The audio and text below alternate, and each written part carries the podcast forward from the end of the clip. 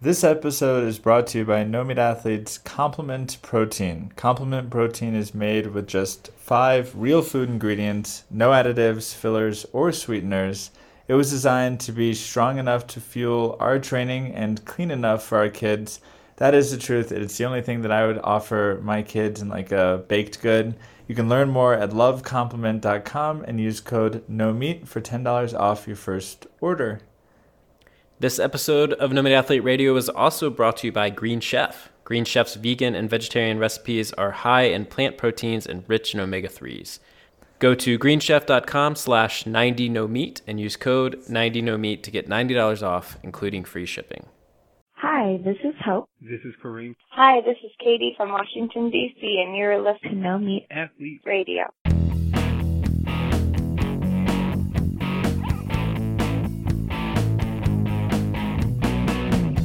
Hello, everyone, and welcome to another episode of No Meat Athlete Radio. We have another great interview for you today, this time with, uh, co- well, covering a topic that is near to, to, dear to my heart these days. One of the things that I'm probably thinking about more than just about anything else other than work, and that's kids. So Matt Tolman is going to be doing the interview with Plant Based Juniors, and Matt, welcome to uh, welcome to the episode. Thank you so much. Yeah, what you welcomed a new one four months ago, right? That's right. Yep. For just yeah, that's exactly right. Actually, a little over four months ago, um, and she is uh, in the middle of a sleep regression. So we are kind of deep in it at the moment after doing pretty well for for the last several weeks. Oh man, yeah, those are. Uh, so you really are thinking about it. Yeah, yeah. Kids are, are, are all encompassing, and, and that's why I was so excited to dig in to things with the industrious and incredibly engaging team from Plant Based Juniors, both of whom are registered dietitians and moms, which give them that extra credential because this is not just academic to them. They are living and breathing it. Uh, and actually, one of them just added a, uh, a new one to, to her little clan. So, uh, big congrats. Uh, this was recorded prior to um, uh, that. Uh, uh, uh, I'm totally blanking on the name. Uh, maternity leave. Uh, that that momentous event. I don't know what I was going for, but uh, but yeah, we get into all sorts of these topics. So maybe maybe you'll even learn something that you can apply with with your new, new little one. I don't know if you're if you're sharing names on uh, publicly. Uh, yeah, Chloe. I think I've announced that probably. Um, yeah, I don't know. It's that's always been a weird uh, a weird thing that I think Matt and I have juggled over the years. You know, kind of struggled with um, how much we really want to share about our kids and how much we don't. But you know, at this Yeah. point, everybody can probably figure it out. Well, uh, yeah, that's that's another philosophical debate. We get into more of the pragmatic, the practical challenges, and and look, being a plant-based parent uh, is stressful, right? Because we're going outside of the norm and uh, taking our our lives and also our kids' lives into our own hands, right? And and not just going with the flow. And I always found it. Who, who did I learn this from? I don't know uh, who it was, but they, they put it so perfectly where like you can feed your kids, you know, Big Macs and Coke all day, every day. And we all know that it's horrible for them. And no one will ever tell you that you're a bad parent, right? Like there's all, you know, um, it's like, oh, well, you have no time and, and you know, uh, good food is expensive and like it's okay, that's life, right? Uh, but yet, if you go the other direction and feed your kids, fruits and vegetables, right? Like all of a sudden you are, you know, extreme, right? And Mhm. and that is just the craziest thing, but it's a feeling that I totally resonate with because obviously I would so much rather make a, a poor decision and hurt myself than Sure. my kids, right? And so it's just a heightened level of of stress that we all have to deal with making sure that we're we're making those right decisions. Yeah, and it's not just externally. I think it's it's internal as well. Just because we've all been, um, we've grown up believing that you need certain things. You know, the milk does your body good, and all- and you know all these different things that we've we've been taught our entire life. And you know, even if we know now that that's not necessarily true, or that there are all these alternatives that are just as good or even better, um, just having that in the back of your mind is nerve wracking. I mean, I, I can't, you know, every day, every day I wake up and as I'm feeding my, you know, my, my older daughter, Eliza, um, you know, I think, okay, is she, is this well rounded enough? Is she getting all the nutrients? Is she this, that, and the other thing? And, and, and it's, it's worrisome. And, and I, and I imagine that that's probably the case for, parents no matter what diet you're feeding them, but it's, it's certainly heightened for people who are feeding them a, a plant-based diet. So even when the doctor says you're all good, and you know, and thankfully I'm surrounded by other plant-based parents like you, um, it's still it's still a challenge for sure. And the you know the team over at Plant Based Juniors has you know made it their life's work to you know to help coach parents like us and and help uh, feed kids. So I'm, I'm excited to bring them onto the podcast and um, and excited to listen to it because I haven't listened to it yet. So I'm glad you did it. Yeah, we get into, like I say, all sorts of practical tips because I do think that obviously they have a very unique perspective, uh, not just as as moms, but as moms who are also steeped in the science. And you know, like you say, we we deal with it every single day when you know you want to make sure that your kids are getting enough fats right? Or if if you're worried about protein although that's hardly something that i think you and i worry about. Um, but but certainly we we get into all sorts of tips and tricks and address uh, those those stressful points um, i should also take a moment to to mention that this is a particularly fitting week for us to share this uh, podcast because we have just launched our Complement Core and Complement Essential uh, liquid vitamins, and I've been giving Mateo uh, essentially the Complement Core version, my son Mateo, I should mention, um, uh, for more than a year now, and that's always been my insurance policy to to really know that like even if he doesn't have the greatest day of eating, you know, we're we're at least checking those boxes around B12 and vitamin D, which you know I, I live in the mountains and it's snowing right now, so you know vitamin D, particularly around winter, is always a concern. Then DHA and EPA, right, the long chain omega three fatty acids that you're just not going to find in fruits and vegetables or seeds, nuts, legumes, any of it. So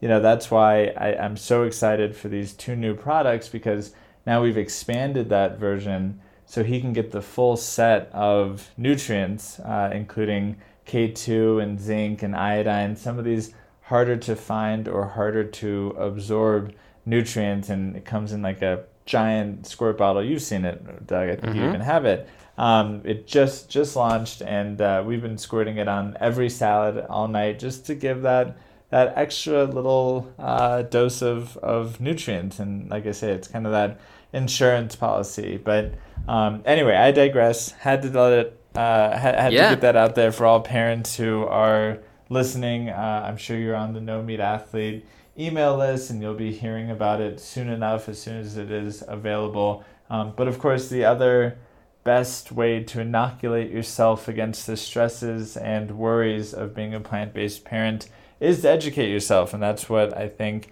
the plant based uh, juniors team does so well is, is making sure to educate yourself. So, really excited for this this podcast and hope everyone enjoys it.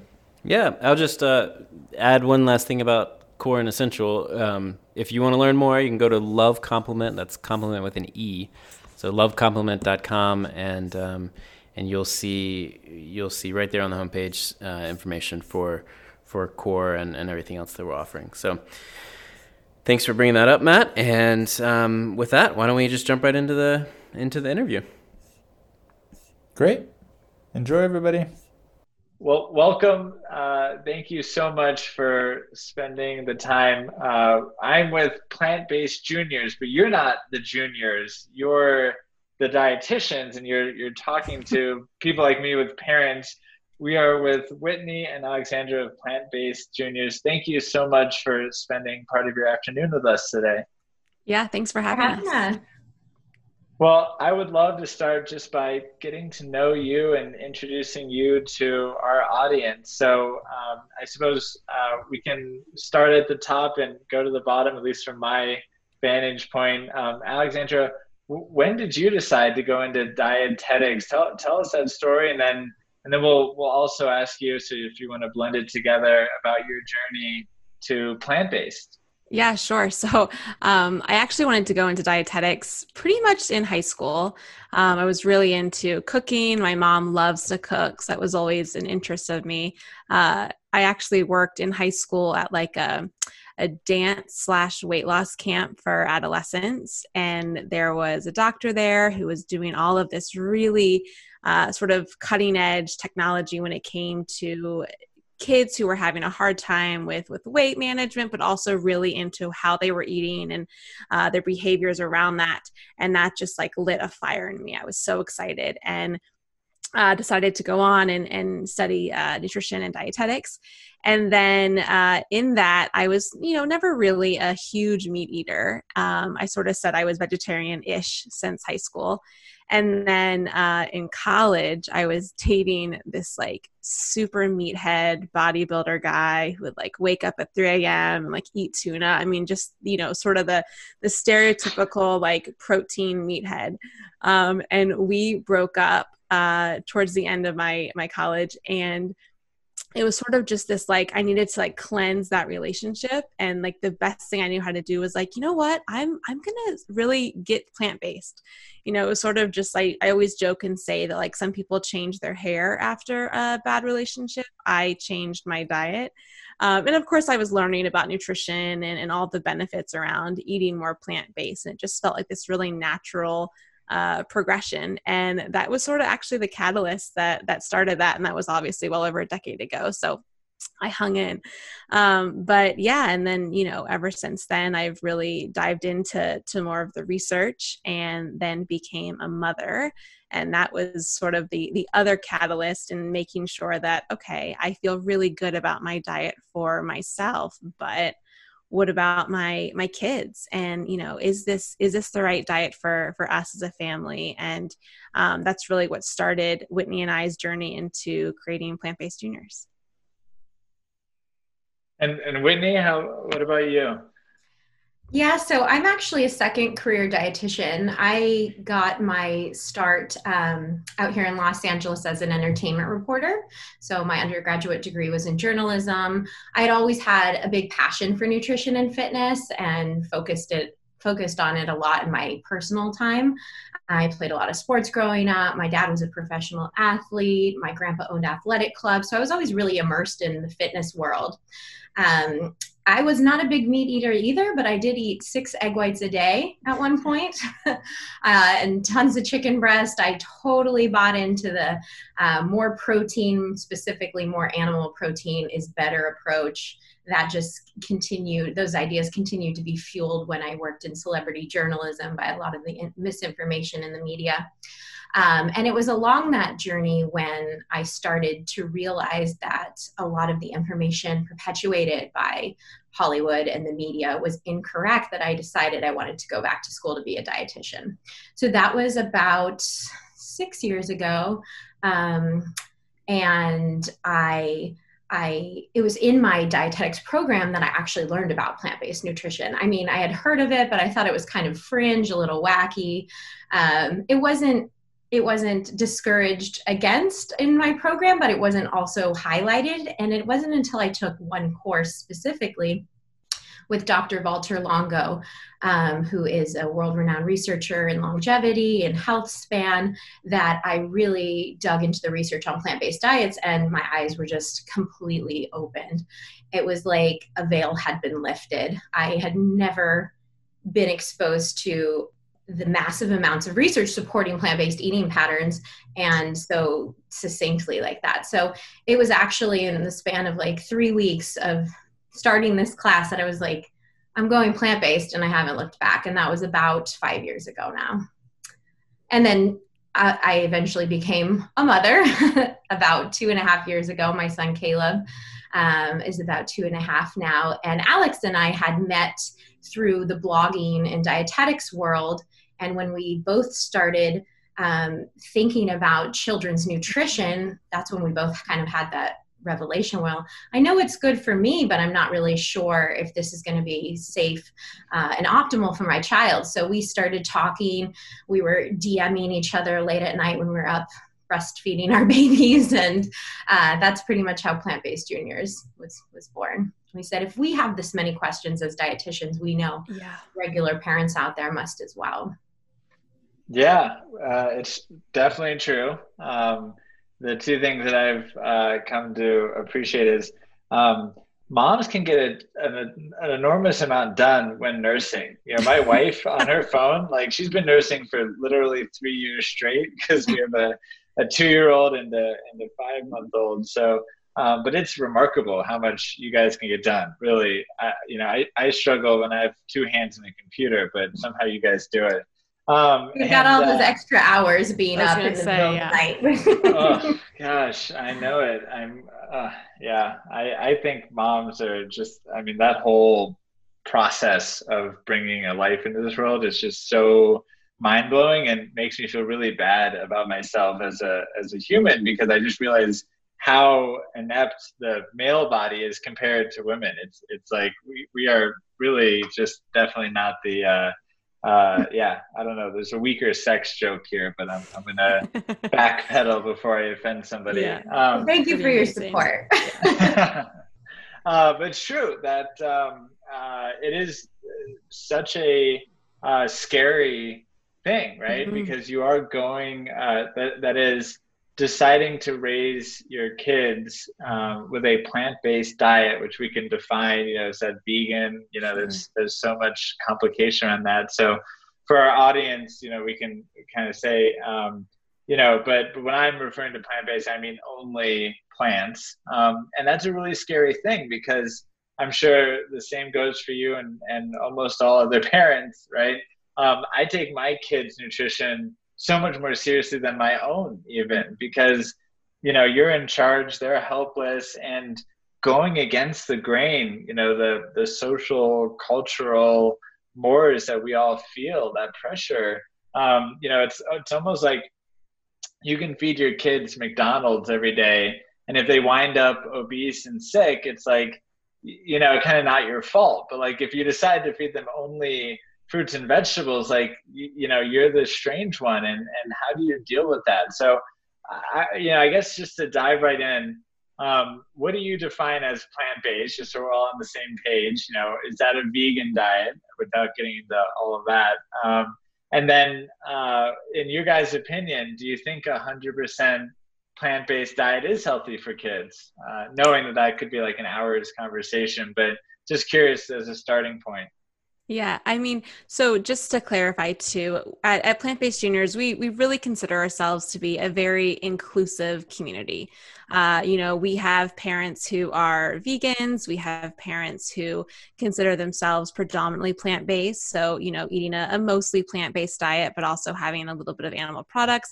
And then we actually have quite a bit of omnivore parents who just know that hey, you know, the standard American diet for my child isn't the greatest, and I know that I want to impact some healthy habits in early childhood and really sort of gravitate towards our message of more plants the better. And that's really the standpoint that we come from is that you know the the average child is is not getting enough fruits vegetables plant foods is on a course that is likely going to include you know higher rates of obesity and type 2 diabetes and things that you know really can be prevented especially with an overall healthy diet that begins in childhood. So uh, we're we're very open and welcoming. Uh, we do focus a lot of our nutrition advocacy for vegan parents or strictly plant-based parents just because we know that there tends to be a lot of questions out there and not a lot of evidence-based research or places or people can feel comfortable to say hey i have this question around vitamin d or dha or b12 and unfortunately you know the traditional medical community it doesn't know and their pediatrician may not be well versed in that. And so we we really do try to advocate to say you know we're we're evidence based in that space but we we really do welcome all parents. Um, that being said too you know all of the the major governing bodies say that an appropriate planned uh, vegan diet is likely is, is safe for all stages of the life cycle. Uh, they state that it's not only adequate but also potentially beneficial too. Um, and so we sort of say that stance, stance as well. Uh, there is some appropriately planned language in there, but we'd, we'd also argue that's true for all kids. You know, again, we can't just feed them fast food and say, oh, well, there we go, they're eating an omnivore diet. You know, we, we'd want to appropriately plan, hopefully, all of our children's diets, uh, whether that is vegan or omnivore. So, yes, we're, we're very pro to say that it is completely safe, but there are things that we, we should consider, and uh, we'll probably dive into that in a little bit. Okay, this is Doug and Matt jumping back in uh, to interrupt the interview to to uh, thank our sponsors because they make this possible. This episode of No Meat Athlete Radio is brought to you by our very own new and improved complement protein. A few years ago, unable to find protein powder clean enough to match our healthy diets, we decided to make our own. The result was a super clean five ingredient formula made with real foods. And when I say five ingredients, the front of the bag actually shows the percentages of those ingredients and they match exactly what you see on the ingredient list on the back of the bag. Today, I'm happy to share that the formula just got an upgrade, swapping out watermelon seeds with vitamin and mineral rich sunflower seeds. Our protein checks all of the boxes no additives, fillers, sweeteners, or natural flavors, no hidden ingredients, no special proprietary blends. As I said, the front of the bag matches exactly what you'll find on the back. It is flavorless, so it's perfect for mixing, blending, or baking. I should note, Doug, that I have become a great muffin baker Ooh. in the, the past few months, and I have been adding complement protein and it works as a great gluten-free flour substitute. It's a great binder. It really makes it like almost like a scone because it's really like thick and and uh, um, dense. So really really excited about that. Mm-hmm. so is my wife who's been enjoying those muffins. Awesome. uh, ingredient ratios are printed right on the bag as i mentioned and it is of course third party tested for purity and potency so Get your first bag at lovecomplement.com. That's L O V E C O M P L E N M E N T. Complement, like uh, not not like a compliment with an I, but a compliment with an E. And use code No Meat for ten percent off at checkout. That's lovecomplement.com. No meat at checkout for ten dollars off your first order. And this episode is also brought to you by Green Chef, the number one meal kit for eating well. Green Chef is the first USDA certified organic meal kit company. Enjoy clean ingredients you can trust, seasonably sourced for peak freshness. Go to greenchef.com slash 90 no meat and use code 90 no meat to get $90 off, including free shipping. Matt, we've been uh, like fortunate enough to get several Green Chef boxes now, and what I love about it is that um, they really kind of push me out of my comfort zone. I'm one of those guys who has, you know, like 10 meals that we kind of cycle through uh, week after week. And, um, and even if we follow a recipe, we're often kind of, you know, looking at the same type of pasta dishes or the same type of fajitas or something like that. And so when you get all the ingredients, when you get all the stuff and you're kind of totally taken out of you know selecting it yourself and out of that comfort zone you end up with d- dishes that you wouldn't have otherwise tried and they're they're really quite good. So here's how it works. When your food box arrives all your pre-measured perfectly portioned ingredients are all prepped and ready to go. The recipes are quick and easy with step-by-step instructions that take out all of the guesswork Green Chef is the most sustainable meal kit, offsetting 100% of its direct carbon emissions and plastic packaging in every box, so you can feel great about what you're eating and how you got it to your table. With Green Chef, it's easy to eat well and discover new recipes every week that you'll love to cook. Green Chef's expert chefs designed flavorful recipes for your lifestyle and go they go way beyond the ordinary, ordinary substitutions. Let Green Chef do all the meal planning, grocery shopping, and most of the prep work for you week after week. Go to greenchef.com slash 90nomeat and use code 90nomeat to get $90 off, including free shipping. And with that, let's jump back to the to the interview. Um, well, let's yeah, let's let's dive in. What is appropriately planned? And I know these are all unfair questions that deserve entire textbooks, but just for you know, ed- educate me as someone who you know, thinks about this stuff daily. And and uh, and look, my my son is just getting to the point where he's getting picky, you know, mm-hmm. and and uh, as I'm sure you guys have uh, have uh, experienced, um, you know, we're there I, right now. yeah. We yeah, both have so, two year olds. We know. yeah, you know, I, I I love those days where you hand him like a leaf of spinach and like the novelty of it was like so exciting, right? But now now he clearly knows what he wants and oh, this oh, yeah. and that. So so tell us what what is appropriately planned and, and maybe just you know an easier way to look at that is what what are the main considerations that you think about as you plan your children's meals on a daily basis? So appropriately planned to us basically means what it would mean for any diet, making sure you're getting proper amounts of all the macro and micronutrients.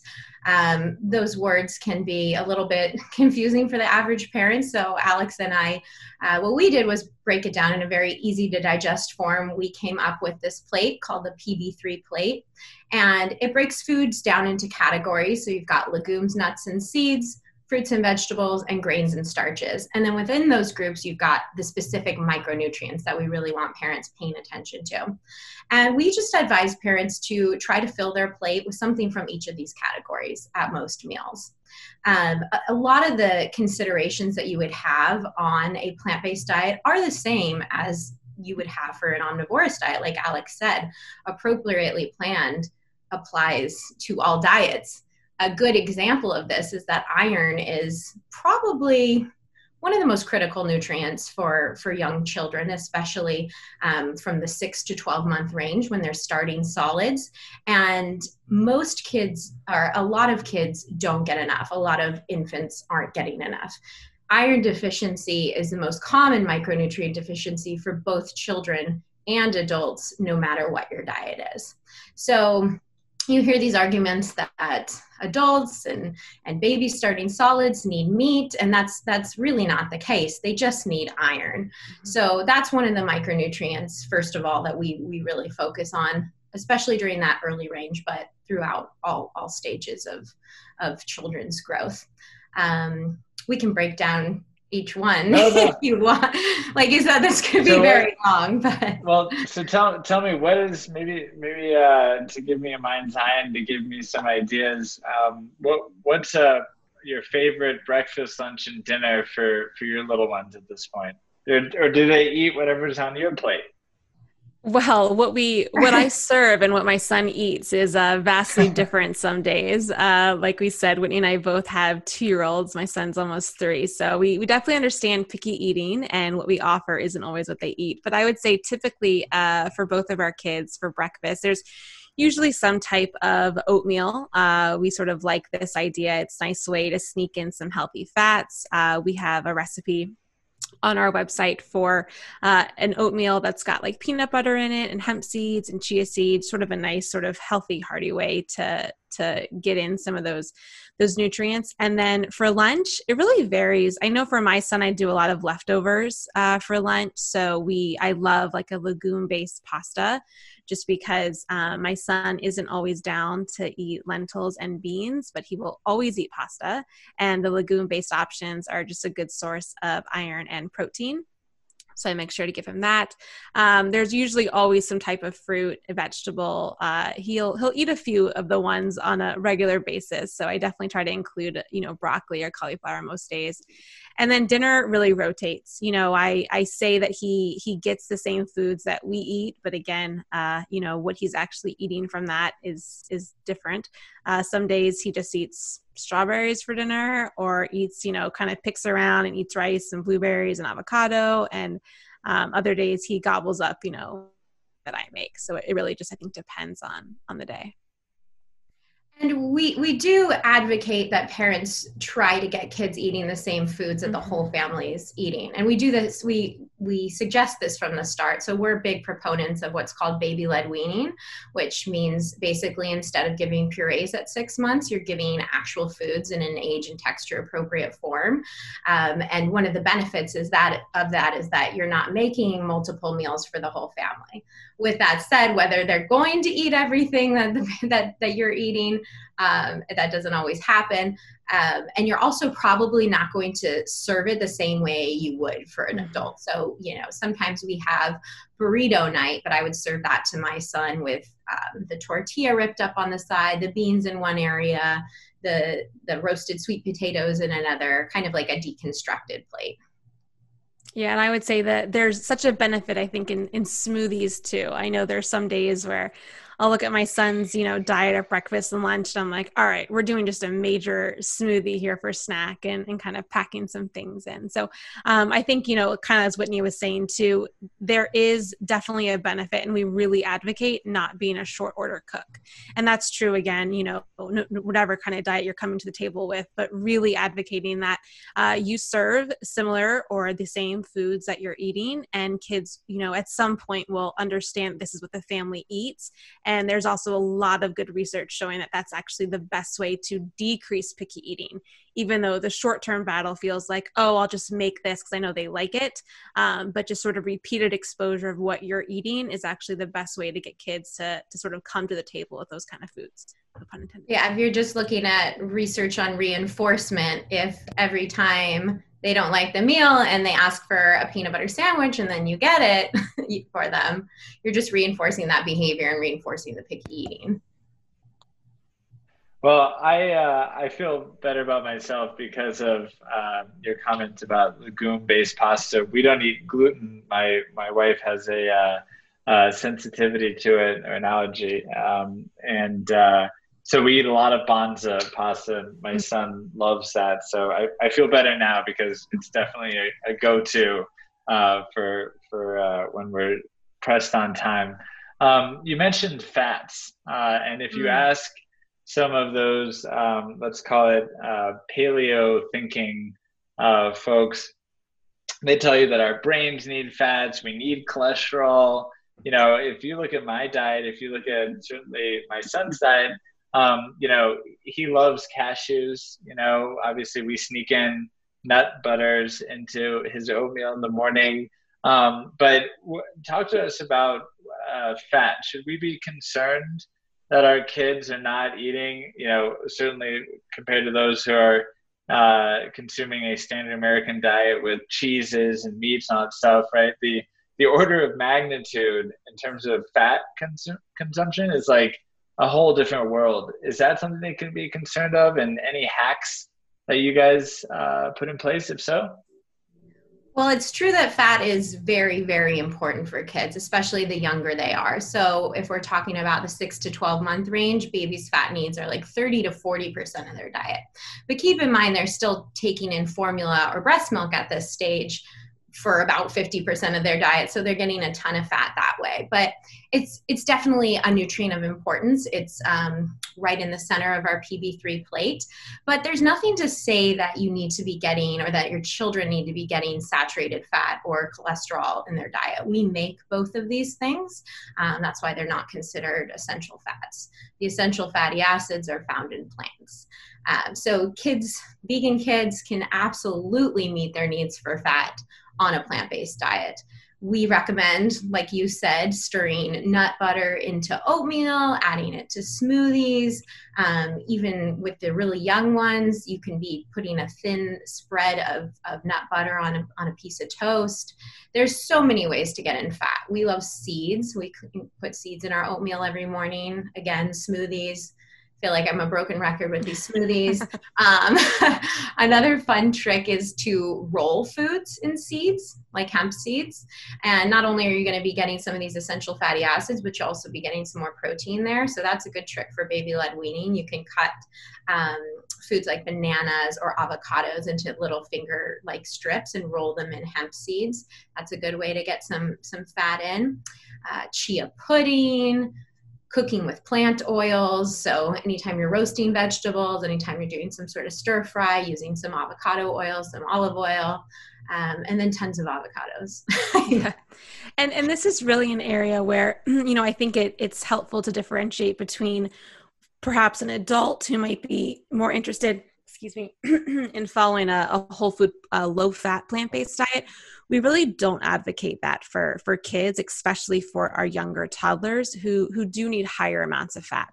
You know like whitney was saying that 35 40% of fat is going to be a much higher percentage than sort of an, an average adult who's following more of a, a whole food low fat plant-based diet. So um, just really making that differentiation as well and encouraging parents to to offer in healthy fats. But um, again you, you don't need saturated or cholesterol fats but fat in general is is a good thing and shouldn't be villainized.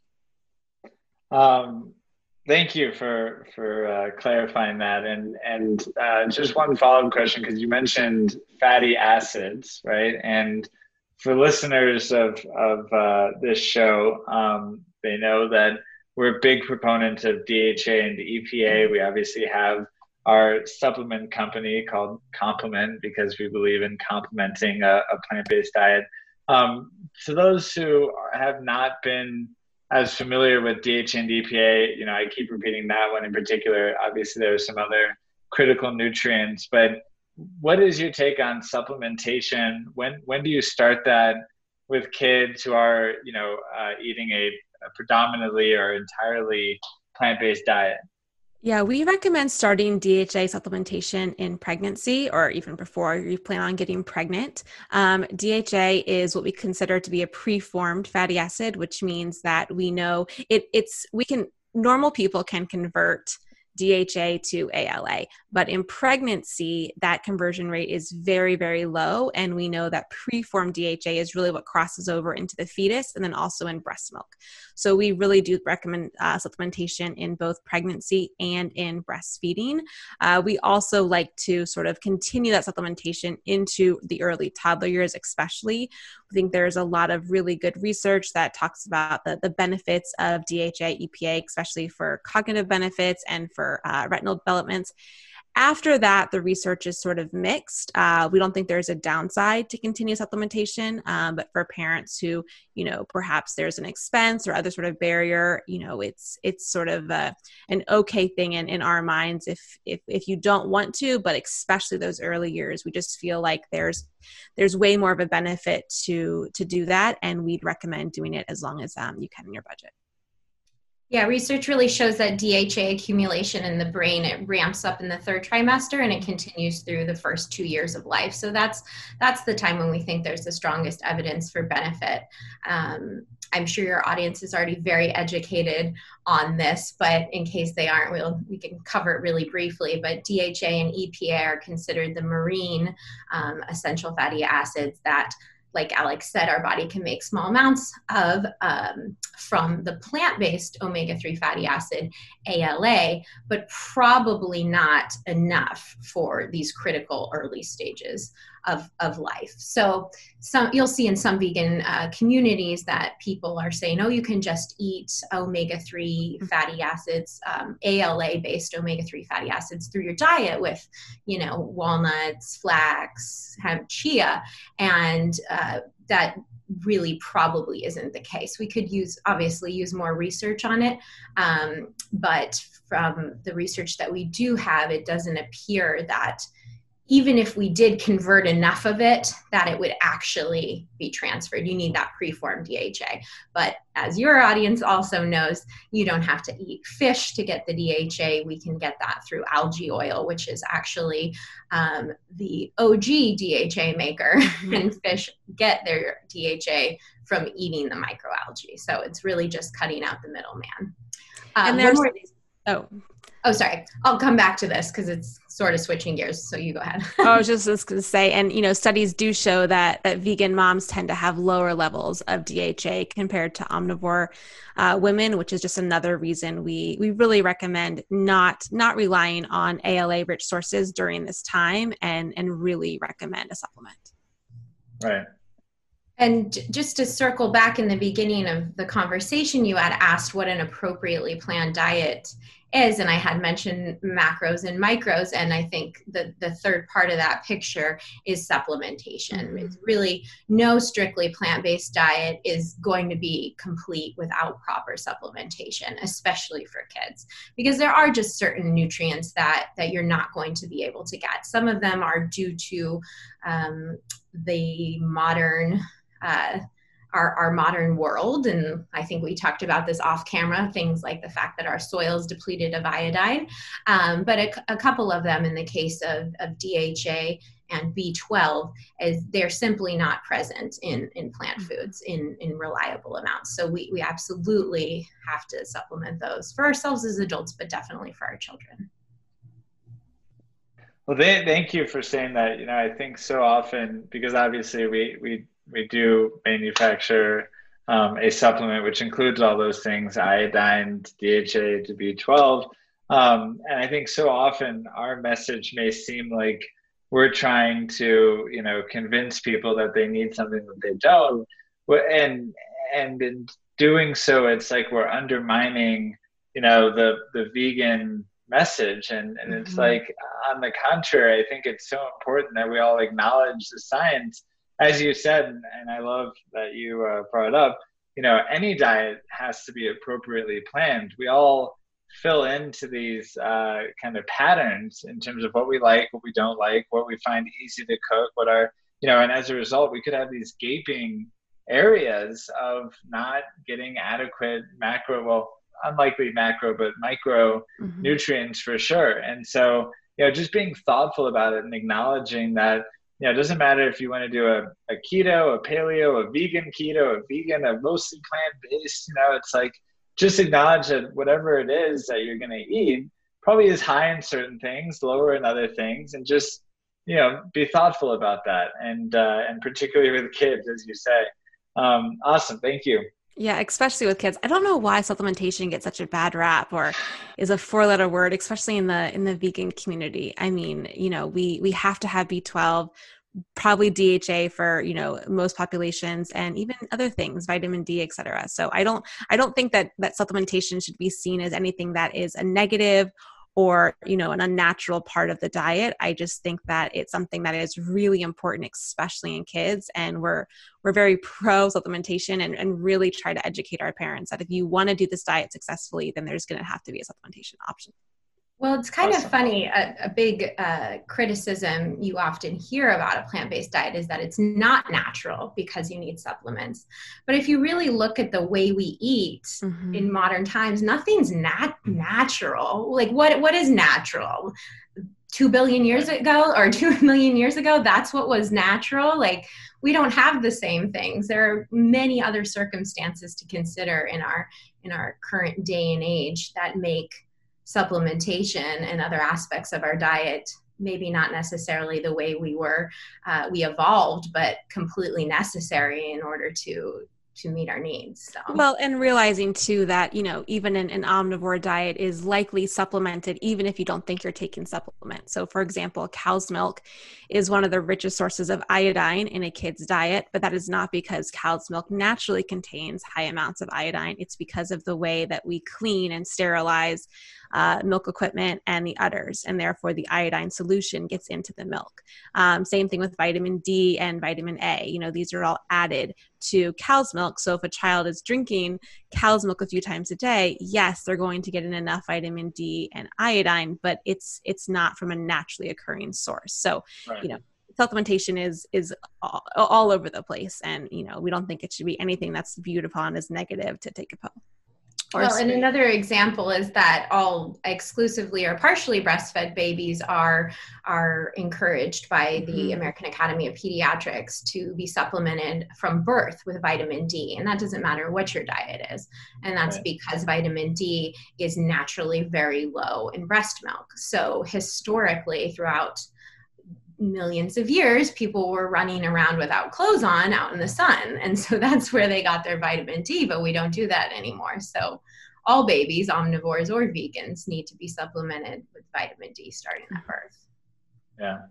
Well, it's refreshing to hear that perspective because, like you say, I mean, our you know ripple our, our nut milks are all supplements and it's like it's cool if it's in that form but you put it in a separate capsule, like that's weird. You know, it's like, eh, and look, don't get me wrong, there are synthetic vitamins that I personally, you know, I mean, we literally have to go to the ends of the world to get, um, you know, I think it's MK7, which is a version of K2, right? There's mm-hmm. three types of K2.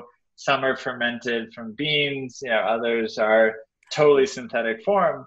Like we, like I've said, you know, we created a product that I'm proud to give to my pregnant wife through two pregnancies at least, and and uh, my toddler, which are you know kind of the highest threshold you can imagine, and uh, uh, and so you know there are weird supplements out there. You have to be very careful with the source, but yes. certainly on the other hand, um, yeah, I appreciate you guys uh, offering that candor because I, I don't know why it's so controversial, but somehow it is, right? It is.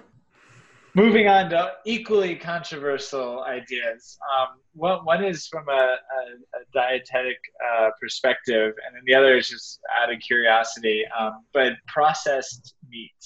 Um, so I shouldn't say that. Uh, processed faux meat or uh, plant-based meat, right? Um, like, definitely don't eat processed meat. Yeah, I was going to say I don't think anyone should. Eat, I mean, what when when the World Health uh, World Health Organization is actually categorizing something as a carcinogen, like I don't. It's it's remarkable to me that it's even on a shelf. Like, yeah. In any event, the first and the last information I need about it. yeah, exactly. Um, plant-based processed meat. I don't know. I, I, I got to look up the definition or the, the terminology, but beyond meat, right? Tofurky. I mean, these are uh, certainly uh, uh, things that I enjoy from time to time. Not mm-hmm. a staple of my diet. How do you guys feel about uh, uh, yeah manufactured plant-based meats um, for yourselves and also for for kids? I think, in a sort of big picture, I'm a huge fan of them in the sense that I think as a dietitian, we have a responsibility when we're talking about food to not only consider the nutrition, but also the environmental impact.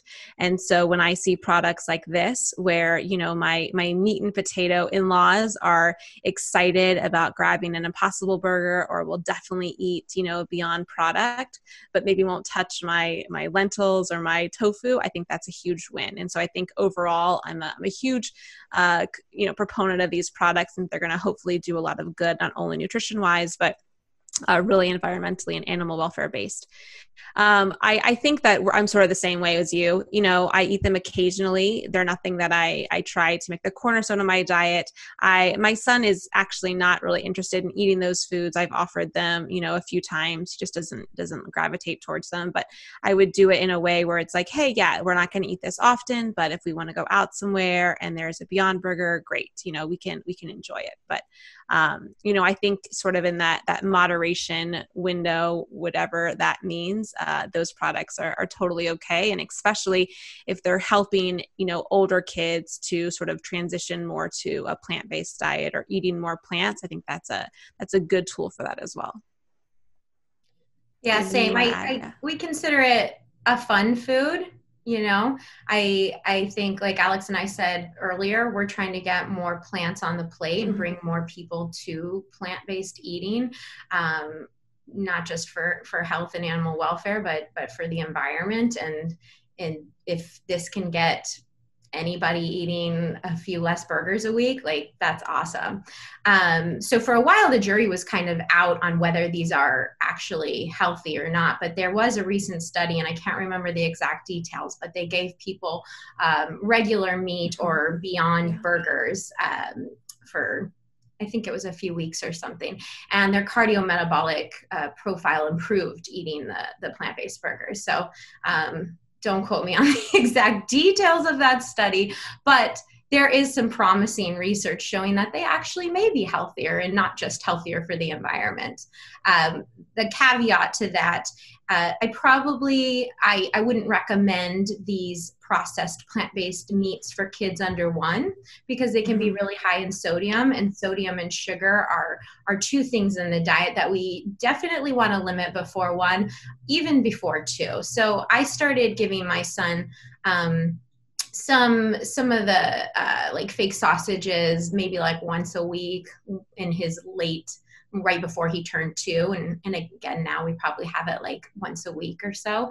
Um, but it's not something that i offer on a regular basis just because obviously it's not going to be as nutrient dense as as something made from from whole soy or or legumes or something like that. But it can definitely be a part of a healthy yeah and and i think adding on to that too you know especially when we look into to older kids who perhaps want to uh, feel like they're eating a similar diet to their peers i think these products are a really great way to feel like you're not missing out you know? I mean if when I when we resume going to birthday parties, I will probably bring you know a vegan hot dog with me, or maybe some vegan chicken nuggets or something. Where if that's what's being served to the other kids at the party, I don't want my son to feel like he's missing out.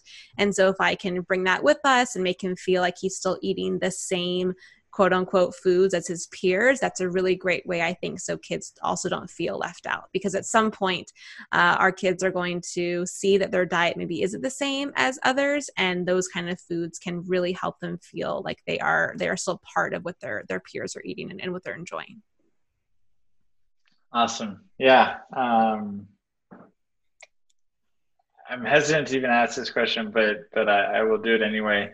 Um, what about the actual manufactured meat, cellular based agriculture? Do you guys have uh, an opinion on that? I mean, it, it is technically meat, but it's not, you know, in some ways an animal. We, we group that into meat, right?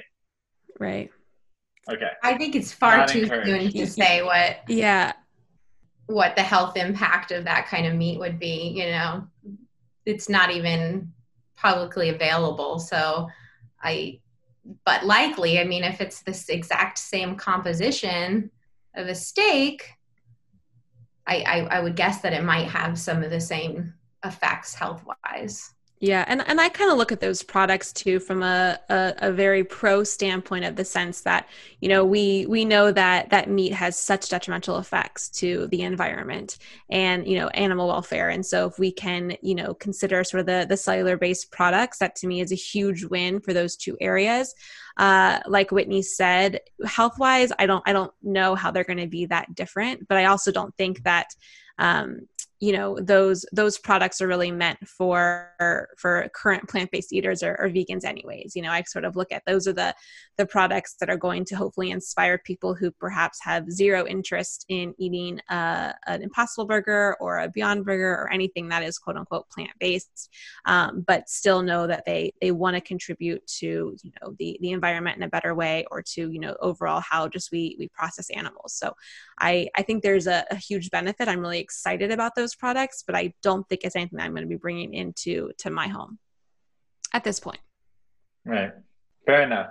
Uh, I'm with you there.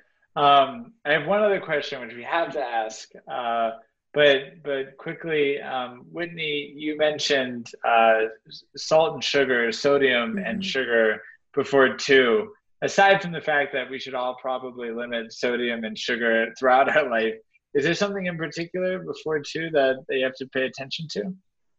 Yeah, so we'll consider them separately. Um, salt, one to two, you can start having salt in the diet. You just do want to limit it. Um, before one, it's really advised to have as little salt as possible. Um, and that's really because babies' kidneys aren't fully developed. And so it's just hard for them to process it. Uh, so it's, it's, it's, it's not good for their kidneys. uh, when it comes to sugar, um, those early years are when we're really trying to train children's taste buds um, to appreciate the taste of whole foods. We've got so many things up against us already in um, trying to build adventurous eaters and avoid picky eating that when you're introducing a lot of sugar into the diet, that can unnaturally program the taste the taste buds to prefer uh, sweeter food. And, and what we know from um, research is that we're already born preferring sweet food. That's why breast milk is a little bit sweet. Um, this was uh, an evolutionary mechanism in order for people to be able to find um, nutrient rich foods in the wild and avoid bitter tasting foods that might be poisonous. So, um, we're already preferring sugar. If we start loading the diet with um, added sugar, that could really skew things in the direction of an, an, a natural um, or increased desire for sugar. All of that said, um, sugar's everywhere. It's in every single packaged food that, that you buy. Um, and it's in a lot of the foods that we make at home. You know, we're not we're not anti-sugar people at all. We cook baked goods all the time. Um, so it's just really about striking that delicate balance between teaching kids that you can have um, things like added sugar in the diet in in in moderation and um, not restricting it. But before age two that that kind of shouldn't come into play just yet. And it, and it really doesn't need to because children that young haven't really been exposed to it unless you were consciously um, giving them sweets or treats. They they don't always get it you know? They don't see dessert uh, adults eating something and are like oh what's you're you're having a cookie and i can't have that that same food? It just doesn't register yet. Um, as they get older though and they and they go to daycare and they they start learning more about the world it's very obvious that um, certain foods are made of different things. And if you try to continue to restrict added sugar at that point, that's when we actually see that that kind of behavior can backfire on you and children will want the food even more. And Alex can speak to this a lot because her son's a little bit older than mine. Um, but we're we're we're big advocates for not restricting your children from added sugar in the long run. Awesome. Um, yeah, I uh, do my best to protect my my son's palate, but I uh, definitely the weird one at the birthday party, and I've kind of given up now that we're approaching two. But thank you for that. Um, one last question because I, am pretty sure I know the answer. I, actually, I, I know the answer. Everyone listening knows the answer, but I can't have you guys on the the uh, podcast uh, without asking it. Um, kids are getting enough protein from plants, right? Yes, they are getting enough protein from plants. I think that, um, you know, especially for kids, they're, and I get it. You know, I, I remember being a, an, a parent and, and, you know, going through all the research and being like, I think this is right, but it is right. Right. You know, I, I know that, that hesitation when it comes to, to feeding your kids and wanting to make sure you're doing everything correctly. Um, but yes, I mean, even even the average plant-based kid can get all the protein they need by drinking about two cups of soy milk per day, and that's not including any other foods. So, um, you know, there are definitely things we want to make sure they're getting enough of, like iron and taking a B12 supplement and calcium. But uh, when it comes to protein, I we're we're not worried about that they are getting enough. They are. Thank you. Uh, always good to have one more person on record floating out there in the interwebs, you know, reminding everybody that protein is not the thing to, to worry about.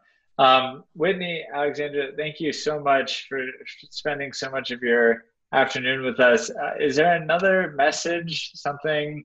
Well, we'll obviously uh, um, uh, point everybody to the Plant Based Juniors website to learn more and to subscribe. But is there a parting word of wisdom or a call to action that, that you'd like to end on?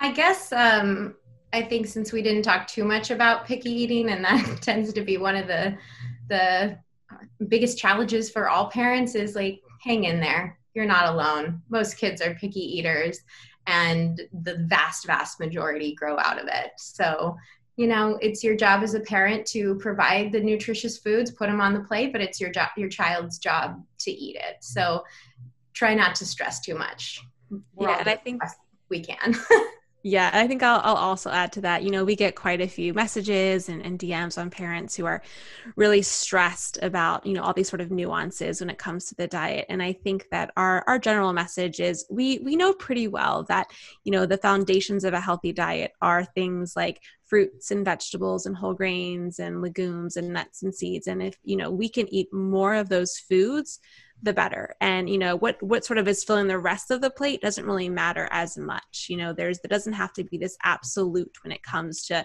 things that you know our kids are going to want like added you know sugars and desserts etc you know i think that if we can focus on what do we feel like is a healthy foundation most of the time and try to offer those in, in different ways and to offer them without pressure and knowing that's our job as parents and kids job is to eat i think it really takes away a lot of the the pressure and sort of the the guilt that sometimes parents can feel around feeding their kids healthy food. You know it's okay if your kid likes cupcakes. It's okay if they ask you for you know these different kinds of, of treats and they're given in a really responsible and sort of you know healthy way to demonstrate that like these foods are also allowed in the diet and we don't have to be so so militant and so focused or feel like you know we're we're not doing our kids or we're, we're, we're, we're doing our kids harm by by offering those foods foods because that's just not the case you know? What what happens long term is really what's most important when it comes to nutrition and not focusing so much on sort of these these little isolated events. Awesome. A moderate message to you know really polarized times so that's uh much needed. Um, again alexandra whitney really appreciate the time today. Um, plantbasedjuniors.com is the best place to to find you guys? Any other social media platforms? Anything that uh, other best ways to find you? Yeah, yep, you can so- find us on our Instagram channel, which is Plant Based Juniors as well. We've got a book coming out in early spring about plant based kids, so look for that. Um, and then, yeah, our website, and we've got a ton of free resources on there. Like we mm-hmm. mentioned, the PB3 plate, which you can print out and hang on your refrigerator, like Alex and I do, because even we need reminding um, supplement guide, milk myths. yeah, we've got we've got lots of things. If if there's a question on raising plant-based kids, we likely have addressed it in one of our resources or one of our free handouts. Awesome. Well, thanks for doing this really important work. It's a scary time for any parent, any person. Um, so really important that you guys are spreading this message. Thank you so much. Thank you for having Thank us. You.